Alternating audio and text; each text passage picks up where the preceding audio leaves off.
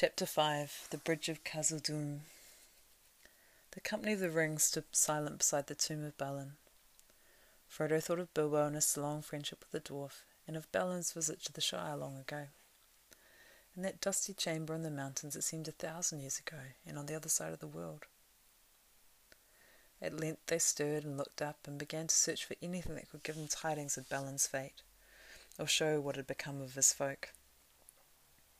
There was another smaller door on the other side of the chamber, under the shaft.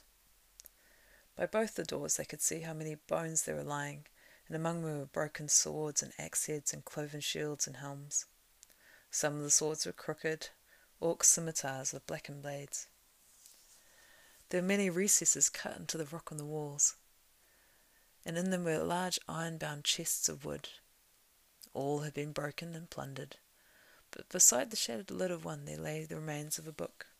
It had been slashed and stabbed and partly burned, and it was so stained with black and other marks, like old blood, that little of it could be read. Gandalf lifted it carefully, but the leaves crackled and broke as he laid it on the slab. He pored over it for some time without speaking. Frodo and Gimli, standing at his side, could see, as he gingerly turned the leaves, that they were written by many different hands, in runes both of Moria and of Dale, and here and there in Elvish script. At last Gandalf looked up. It seems to be a record of the fortunes of Balin's folk, he said. I guess it began with their coming to Dimrill Dale nigh on thirty years ago. The pages seem to have numbers referring to the years after their arrival. The top page is marked 1, three, so at least two are missing from the beginning.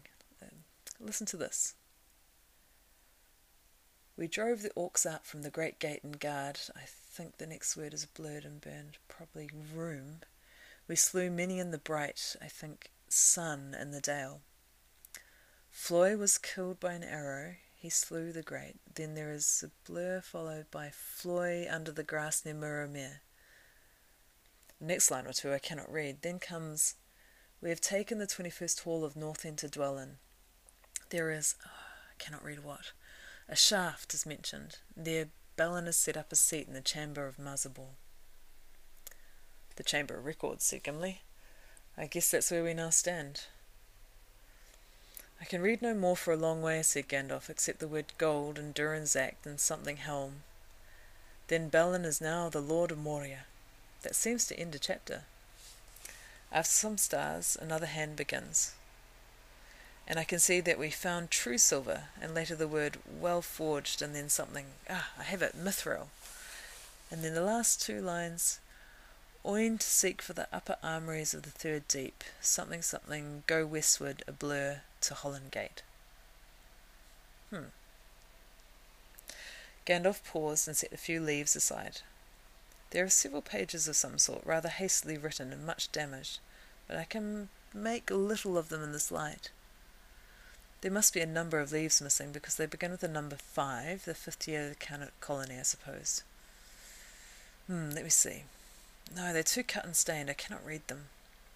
We might do better in sunlight. Wait, oh, wait, here's something. A large, bold hand using an elvish script. That would be Ori's hand, said Gimli, looking over the wizard's arm. He could write well and speedily, and often used the elvish characters. I fear he had ill tidings to record in such fair hand, said Gandalf. The first clear word is sorrow, but the rest of the line is lost unless it ends in a stir. Yeah, it must be Easter, followed by day. Being the tenth of November, Balin Lord of Moria fell in Dimrill Dale. He went alone to look in the Mirrormere. An orc shot him from behind a stone. We slew the orc, but many more up from the east of Silverlode. The remainder of the page is so blurred that I can hardly make anything out, but I think I can read it if we we've barred the gates and we can hold them if and they're perhaps horrible and and su- oh and suffer. Poor Balin, he seems to have kept the title that he took less than five years. He seemed to have kept the title that he took for less than five years. I wonder what happened afterwards. There's no time to puzzle out the last few pages. Here is the last page of all. He paused. it's grim reading, he said. I fear the end was cruel. Listen. We cannot get out. We cannot get out. They have taken the bridge in the second hall. Frár and Lóni and Nellie fell here. And then there are four lines smeared so I can only read went five days ago. The last lines run The pool is up to the wall at Westgate. The watcher in the water took Oin. We cannot get out. The end comes. And then drums, drums, drums in the deep. I wonder what that means. The last thing is written off in a trailing scrawl of alpha letters. They are coming. And there's nothing more. Gandalf paused and stood in dead silence. A sudden dread and horror at the chamber fell on the company. We cannot get out, muttered Gimli. It was well for us that the pool had sunk a little, and that the watcher was sleeping down at the southern end. Gandalf raised his head and looked around. They seemed to have made a last stand by both doors, he said, but there were not many left by that time. So ended the attempt to retake Moria. It was valiant but foolish. The time has not come yet. Now, I fear we must say farewell to Balin, son of Fundin. He must lie in the halls of his fathers. We will take this book, the Book of Mazarbul, and look at it more closely later. You had better keep it, Gimli, and take it back to Dáin if you get a chance. It will interest him, though it will grieve him deeply. Come on, let us go. The morning is passing. Which way shall we go? asked Boromir. Back to the hall, answered Gandalf, but our visit to this room has not been in vain. I know now where we are. This must be, as Gimli says, the chamber of Mazarbul, and the hall must be the twenty-first of the north end. Therefore we should leave by the eastern arch of the hall and bear right and south and go downwards. The twenty-first hall should be on the seventh level, that is six above the level of the gates. Come on, back to the hall. Gandalf had hardly spoken these words when there was great noise, a rolling boom that seemed to come from the depths far below, and to tremble the stone at their feet. They sprang towards the door in the alarm. Doom! Doom! It rolled again, as if the huge hands were turning the very caverns of Moria in a vast drum. Then came an echoing blast. A great horn was blown in the hall, and answering halls and harsh cries were heard further off. They were hurrying around the sound of many feet. They're coming, said Legolas. And we cannot get out, said Gimli. Trapped, cried Gandalf. Why did I delay? Here we are caught just as they were before. But I was not here then. We will see what. Boom! Boom! came the drum beat, and the walls shook. Slam the doors and wedge them, shouted Aragorn, and keep your packs on as long as you can. We may get away to cut out, just if we have a chance. No, said Gandalf. We must not get shut in. Keep the east door ajar. We'll go that way if we get a chance. Another harsh horn call and shrill cries ran up. Feet were coming down the corridor. There was a ring and a clatter as the company drew their swords. Glamdring shone with a pale light, and Sting glinted at the edges. Boromir set his shoulder against the western door. Wait a moment. Don't close it yet, said Gandalf. He sprung forward to Boromir's side and drew himself up to his full height. Who comes hither to disturb the rest of the Balin the Lord of Moria, he cried out in a loud voice. There was a rush of hoarse laughter, like the fall of sliding stones into a pit. Amidst the cam- clamour, and deep voice was raised in command. Doom, boom, doom, boom, doom, went the drums in the deep. With a quick movement, Gandalf stepped before the narrow opening of the door and thrust forward his staff. There was a dazzling flash that lit the chamber and the passage outside. For an instant the wizard looked out. Arrows whined and whistled down the corridor as they sprang back. There are orcs, many of them, he said, and some are large and evil, blacks uruks of Mordor.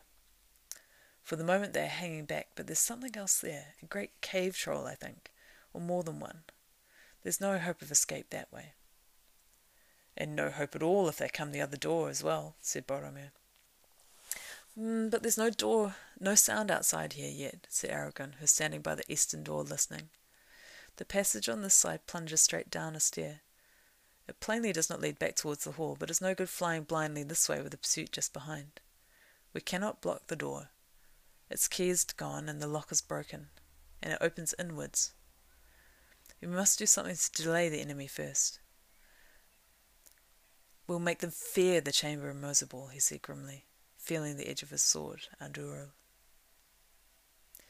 Heavy feet were heard on the corridor. Boromir flung himself against the door and heaved to it, and he wedged it with the broken sword blades and splinters of wood.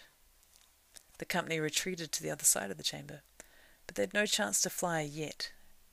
There was a blow on the door that made it quiver, and then it began to grind slowly open, driving back the wedges. A huge arm and shoulder, with a dark skin of greenish scales, was thrust through the widening gap. Then a great, flat, toeless foot was forced through below. There was dead silence outside. Boromir leaped forward and hewed at the arm with all his might, but his sword rang, glanced aside, and fell from his shaken hand. The blade was notched. Suddenly, as to his surprise, Frodo felt a hot wrath blaze up in his heart. The Shire! he cried, and springing beside Boromir, he stooped and stabbed with Sting in the hideous foot. There was a bellow, and the foot jerked back, nearly wrenching Sting from Frodo's arm. Black drops dripped from the blade and smoked on the floor. Boromir hurled himself against the door and slammed it again. One for the Shire! cried Aragorn. The hobbit's bite is deep. You have a good blade, Frodo, son of Drogo. There was a crash on the door, followed by a crash after crash. Rams and hammers were beating against it. It cracked and staggered back, and the opening grew suddenly wide. Arrows came whistling in, but struck the northern wall and fell harmlessly to the floor. There was another horn blast and a rush of feet, and orcs one after another leapt into the chamber. How many there were the company could not count. The fray was sharp, but the orcs were dismayed by the fierceness of defence. Legolas shot two through the throat. Gimli hewed the legs from under another that had sprung up in Balin's tomb. Boromir and Aragorn slew many. When thirteen had fallen, the rest fled shrieking, leaving the defenders unharmed, except for Sam, who had a scratch along the scalp. A quick duck had saved him, and he had felled his orc, a sturdy thrust with his barrow blade. A fire was smouldering in his brown eyes that would have made Ted Sandyman step backwards if he had seen it. Now is the time, cried Gandalf. Let us go before the troll returns. But even as they retreated, and before Pippin and Merry had reached the stair outside, a huge orc chieftain, almost man high, clad in black mail from head to foot, leaped into the chamber. Behind him his followers clustered in the doorway. His broad, flat face was swart, his eyes were like coals, and his tongue was red. He wielded a great spear. With a thrust of his huge hide shield, he turned Boromir's sword and bore him backwards, throwing him into the ground. Diving under Aragorn's blow with the speed of a striking snake, he charged into the company and thrust with his spear straight at Frodo. The blow caught him on the right side, and Frodo was hurled against the wall and pinned. Sam, with a cry, hacked at the spear shaft, and it broke. But even as the orc flung down the truncheon and swept out a scimitar, Anduril came down upon the helm. It was a flash like flame, and the helm burst asunder. The orc fell with a cloven head. His followers fled howling as Boromir and Aragorn sprang at them. Dum! Dum! went the drums in the deep. The great voice rolled out again. Now, shouted Gandalf, now is our last chance. Run for it! Aragorn picked up Frodo where he lay by the wall and made for the stair, pushing Merry and Pippi in front, Pippin in front of him. The others followed, but Gimli had to be dragged away by Legolas. In spite of the peril, he lingered by Balin's tomb with his head bowed. Boromir hauled the eastern door to, grinding it upon its hinges. It had, it had great iron rings on either side, but it could not be fastened. I'm all right, gasped Frodo. I can walk. Put me down. Aragorn nearly dropped him in amazement. I thought you were dead, he cried. Not yet, said Gandalf, but there's no time for wonder. Off you go, all of you, down the stairs. Wait a few minutes for me at the bottom, but if I do not come soon, go on, go quickly, and choose paths leading right and downwards. We cannot leave you to hold the door alone, said Aragorn. Do as I say, said Gandalf fiercely. Swords are no more use here. Go! The passage was lit by no shaft and was utterly dark. They groped their way down the long flight of steps, and then they looked back, but they could see nothing except high above them the faint glimmer of the wizard's staff. He seemed to still be standing on guard by the closed door. Frodo breathed heavily and leaned against Sam, who put his arms round him. They stood peering up the stairs into the darkness. Frodo thought he could hear the voice of Gandalf above, muttering words that ran down the sloping roof with a sighing echo. He could not catch what was said. The walls seemed to be trembling. Every now and again the drum beats throbbed and rolled. Doom, doom. Suddenly at the top of the stair there was a stab of white light, and there was a dull rumble and a heavy thud. The drum beats broke out wildly. Dum boom, dum boom, dum boom, and then stopped. Gandalf came flying down the steps and fell to the ground in the midst of the company. Phew, that's over, he said, and he struggled to his feet. I've done all that I could, but I've met my match and nearly been destroyed. Don't stand there, go on. You'll have to do without light for a while. I'm rather shaken. Go, go. Where are you, Gimli? Come ahead with me. Keep close behind, all of you. They stumbled after him, wondering what had happened. Doom, doom, went the drum beats again. They now sounded muffled and far away. They were following, but they were following them. There's no sound of pursuit apart from that, neither tramp of feet nor any voice. Gandalf took no turns right or left, for the passage seemed to be going the direction that he desired. Every now and again it descended a flight of steps, fifty or more, to a lower level. At the moment that was their chief danger, for in the dark they could not see the descent, till they came on it and put their feet out into the emptiness. Gandalf felt the ground with the staff like a blind man. At the end of an hour they had gone a mile, or maybe a little more, and had descended many flights of stairs. There was still no sound of pursuit. Almost they began to hope that they would escape. At the bottom of the seventh flight, Gandalf halted. It's getting hot, he gasped. We ought to be down to at least the level of the gates now. Soon I think we should be looking for a left hand turn to take us east. I hope it is not far. I'm very weary. I must rest here a moment, even if all the orcs ever spawned are after us. Gimli took his arm and helped him down to a seat on the step. What happened away up there at the door? he asked. Did you meet the beater of the drums? I do not know, answered Gandalf but I found myself suddenly faced by something that I've not met before. I could think of nothing to do but to try and put a shutting spell on the door. I know many, but to do things of that kind rightly requires time, and even then the door can be broken by strength. As I stood there, I could hear orc voices on the other side. At any moment, I thought they would burst it open. I could not hear what was said. They seemed to be talking in their own hideous language. All I heard was "ghâsh," that is, fire. Then something came into the chamber. I felt it through the door, and the orcs themselves were afraid and fell silent. It laid hold of the iron ring, and then it perceived me and my spell. What it was I cannot guess, but I've never felt such a challenge. The counterspell was terrible. It nearly broke me. For an instant the door left my control and began to open. I had to speak a word of command. That proved too great a strain. The door burst into pieces. Something dark as a cloud was blocking out all the light inside, and I was thrown backwards down the stairs. All the wall gave way, and the roof to the chamber as well, I think. I'm afraid to say, Balin is buried deep, and maybe something else is buried there too. I cannot tell. But at least the passage behind us is blocked. I never felt so spent. But it is passing. Now, what about you, Frodo? There was not time to say so but I've never been more delighted in my life than when you spoke. I feared that it was a brave but dead hobbit that Aragorn was carrying away. What about me? said Frodo. I'm alive, and whole, I think. I'm bruised and in pain, but it's not so bad. Well, said Aragorn, I can only say that hobbits are made of stuff so tough that I had never met the like of it. Had I known, I would have spoken softer in the Inn at Bree. That spear thrust would have skewered a wild boar. Well, it did not skewer me, I'm glad to say, said Frodo, though I feel as I've been caught between a hammer and an anvil. He said no more. He found breathing painful.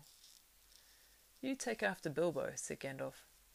There's more about you than meets the eye, as I said of him long ago. Frodo wondered if the remark meant more than it than he had said. They now went on again. Before long, Gil- Gimli spoke. He had keen eyes in the dark. I think, he said, There is a light ahead, but it is not daylight, it's red. What can it be?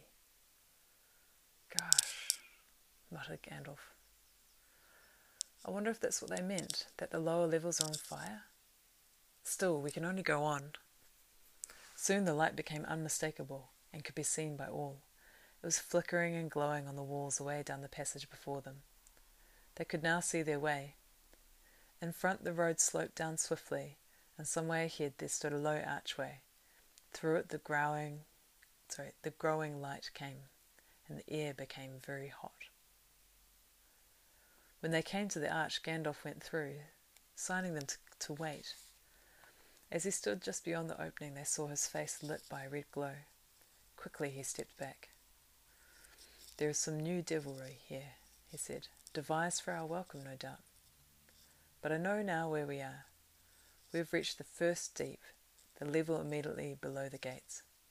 This is the second hall of Old Moria, and the gates are near, away by the eastern end on the left, not more than a quarter of a mile. Cross the bridge, up a broad stair, along a wide road, through the first hall, and out. But come and look. They peered out. Before them was another cavernous hall. It was loftier and far longer than the one in which they had slept. They were near its eastern end. Westward it ran away down into the darkness. Down the centre stalked a double line of towering pillars. They were carved like boles of mighty trees, whose boughs were upheld the roof with a branching tracery of stone. Their stems were smooth and black, but a red glow was darkly mirrored on their side. Right across the floor, close to the feet of two huge pillars, a great fissure had opened. Out of it a fierce red light came, and now and again flames licked at the brink and curled around the bases of the columns. Wisps of dark smoke wavered in the hot air. If we had come by the main road down from the upper halls, we should have been trapped here, said Gandalf. Let us hope that the fire now lies between us and pursuit. Come, there's no time to lose. Even as he spoke, they heard again the pursuing drum beat. Dum, dum, dum. Away beyond the shadows in the west end of the hall, there were some cries and horn calls. Dum, boom. The pillars seemed to tremble, tremble, and the quays, sorry, the pillars seemed to tremble and the flames to quiver. Now for the last race, said Gandalf. If the sun is shining outside, we may still escape. After me! He turned left and sped across the smooth floor of the hall. The distance was greater than it looked. As they ran, they heard the beat and echo of many hurrying feet behind. A shrill yell went up. They had been seen. There was a ring and clash of steel. An arrow whistled over, Bar- uh, over Frodo's head. Boromir laughed. They didn't expect this, he said. The fire has cut them off. We're on the wrong side. Look ahead, called Gandalf. The bridge is near. It's dangerous and narrow. Suddenly Frodo saw before him a black chasm. At the end of the hall, the floor vanished and reached into an unknown depth. The outer stone could only be reached by a slender bridge of stone, without curb or rail, that spanned the chasm with one curving spring of fifty feet. It was an ancient defence of the dwarves against any enemy that might capture the first hall and the outer passages. They could only pass across it in single file. At the brink, Gandalf halted, and the others came up in a pack behind. Lead the way, Gimli, he said. Pippin and Merry next, straight on, and up the stair beyond the door. Arrows fell amongst them. One struck Frodo and sprang back. Another pierced Gandalf's hat and stuck there like a black feather. Frodo looked behind. Beyond the fire he saw swarming black figures. There seemed to be hundreds of orcs. They brandished spears and scimitars which shone red as blood in the firelight. Dum dum Dum dum rolled the drum beats, growing louder and louder. Legolas turned and set an arrow to the string, though it was a long shot for a small bow. He drew, but his hand fell, and the arrow slipped to the ground. He gave a cry of dismay and fear. Two great trolls appeared. They bore great slabs of stone and flung them down to serve gangways over the fire. But it was not the trolls that had filled the elf with terror. The ranks of orcs had opened, and they crowded away as if they themselves were afraid. Something was coming up behind them. What it could be could not be seen. It was like a great shadow in the middle of which there was a dark form. Man shaped, maybe, but greater, and a power and terror seemed to be in it and go before it. It came to the edge of the fire, and the light faded as if a cloud had bent over it. Then, with a rush, it leaped across the fissure. The flames roared up to greet it and writhed about it, and the black smoke, swirled, black smoke swirled in the air. Its streaming mane kindled and blazed behind it. In its right hand was a blade like a stabbing tongue of fire, in its left it held a whip of many thongs. Ah! wailed Legolas. A Balrog! A Balrog has come!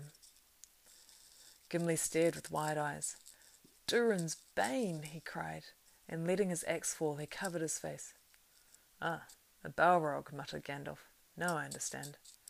He faltered and leaned heavily on his staff.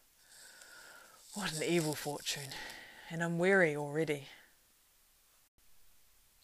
The dark figure streaming with fire raced towards them. The orcs yelled and poured over the stone gangways. Then Boromir raised his horn and blew. Loud the challenge rang and bellowed, like the shout of many throats under the cavernous roof. For a moment the orcs quailed and the fiery shadow halted. Then the echoes died as suddenly as the flame blown up by dark wind, and the enemy advanced again. Over the bridge! cried Gandalf, recalling his strength. Fly!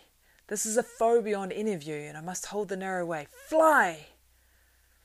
Aragorn and Boromir did not heed the command, but still held their ground side by side behind Gandalf at the far end of the bridge, the others halted just within the doorway at the hall's end and turned, unable to leave their leader to face the enemy alone. The Balrog reached the bridge. Gandalf stood in the middle of the span, leaning on the staff in the left hand, but in his other hand Glamdring gleamed, cold and white. His enemy halted again, facing him, and the shadow about it reached out like two vast wings. It raised the whip, and thongs whined and crackled.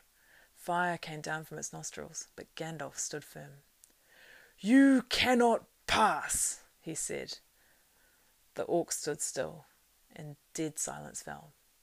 I am a servant of the secret fire, wielder of the flame of Anor. You cannot pass. The dark fire will not avail you, flame of Udûn. Go back to the shadow. You cannot pass. The Balrog made no answer. The fire in it seemed to die, but the darkness grew.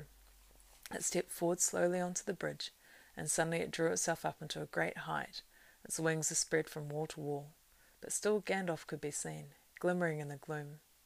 He seemed small and altogether alone, grey and bent like a wizened tree before the onset of a storm. From out of the shadow a red sword leaped flaming. Glamdring glittered white in answer. There was a ringing clash and a stab of white fire. The Balrog fell back with his sword and flew up into molten fragments. The wizard swayed on the bridge, stepping back a pace, and then again stood still. You cannot pass, he said. With a bound, the Balrog leapt full upon the bridge. Its whip whirled and hissed. He cannot stand alone, cried Aragorn suddenly, and ran back along the bridge. Elendil, he shouted, I am with you, Gandalf. Gondor, cried Boromir, and leapt after him. At that moment Gandalf lifted his staff, and crying aloud, he smote the bridge before him. The staff broke asunder and fell in his hands. A blinding sheet of white flame sprang up. The bridge cracked. Right at the Balrog's feet it broke, and stone upon it which it stood crashed into the gulf, while the rest remained poised, quivering like a tongue of rock thrust into emptiness. With a terrible cry, the Balrog fell forward, and its shadow plunged down and vanished. But even as it fell, it swung its whip, and the thongs lashed and curled upon the wizard's knees, dragging him to the brink. He staggered and fell, grasping vainly at the stone, and slid into the abyss. Fly, you fools! He was gone. The fires went out, and the blank darkness fell. The company stood rooted with horror, staring into the pit. Even as Aragorn and Boromir came flying back, the rest of the bridge cracked and fell. With a cry, Aragorn roused them. Come, I'll lead you now, he called. We must obey his last command. Follow me. They stumbled wildly up the great stairs beyond the door, Aragorn leading, Boromir at the rear. At the top there was a wide, echoing passage. Along this they fled. Frodo heard Sam in his side weeping, and then he found that himself was weeping as he ran. Dum, dum, dum, dum, dum, dum. The drum beats rolled behind, mournful now and slow. Dum, they ran on, The light grew before them, great shafts pierced the roof. They ran swifter. They passed into the hall, bright with daylight from its high windows in the east. They fled across it. Through its huge broken doors they passed, and suddenly before them the great gates opened in an arch of blazing light. There was a guard of orcs crouching in the shadows behind the great doorposts towering on either side. But the gates were shattered and cast down. Aragorn smote to the gates, the captain that stood in its path, and the rest fled in terror of his wrath. The company swept past them and took no heed of them. Out of the gates they ran and sprang down the huge and age-worn steps, the threshold of Moria. Thus, at last, they came beyond hope under the sky and felt the wind in their faces. They did not halt until they were out of bowshot from the walls. Dimrill Dale lay about them. The shadow of the misty mountains lay upon it, but eastwards there was a golden light in the land. It was but one hour after noon. The sun was shining, the clouds were white and high. They looked back. Dark yawned the archway of the gates under the mountain shadow. Faint and far beneath the earth rolled the slow drum deep beats. Dum, dum. A thin black trail of smoke came out of the side. Nothing else was to be seen. The dale around them was empty. Dum. Grief at last wholly overcame them, and they wept along, some standing and silent, some cast upon the ground. Dum, dum. The drum beats faded.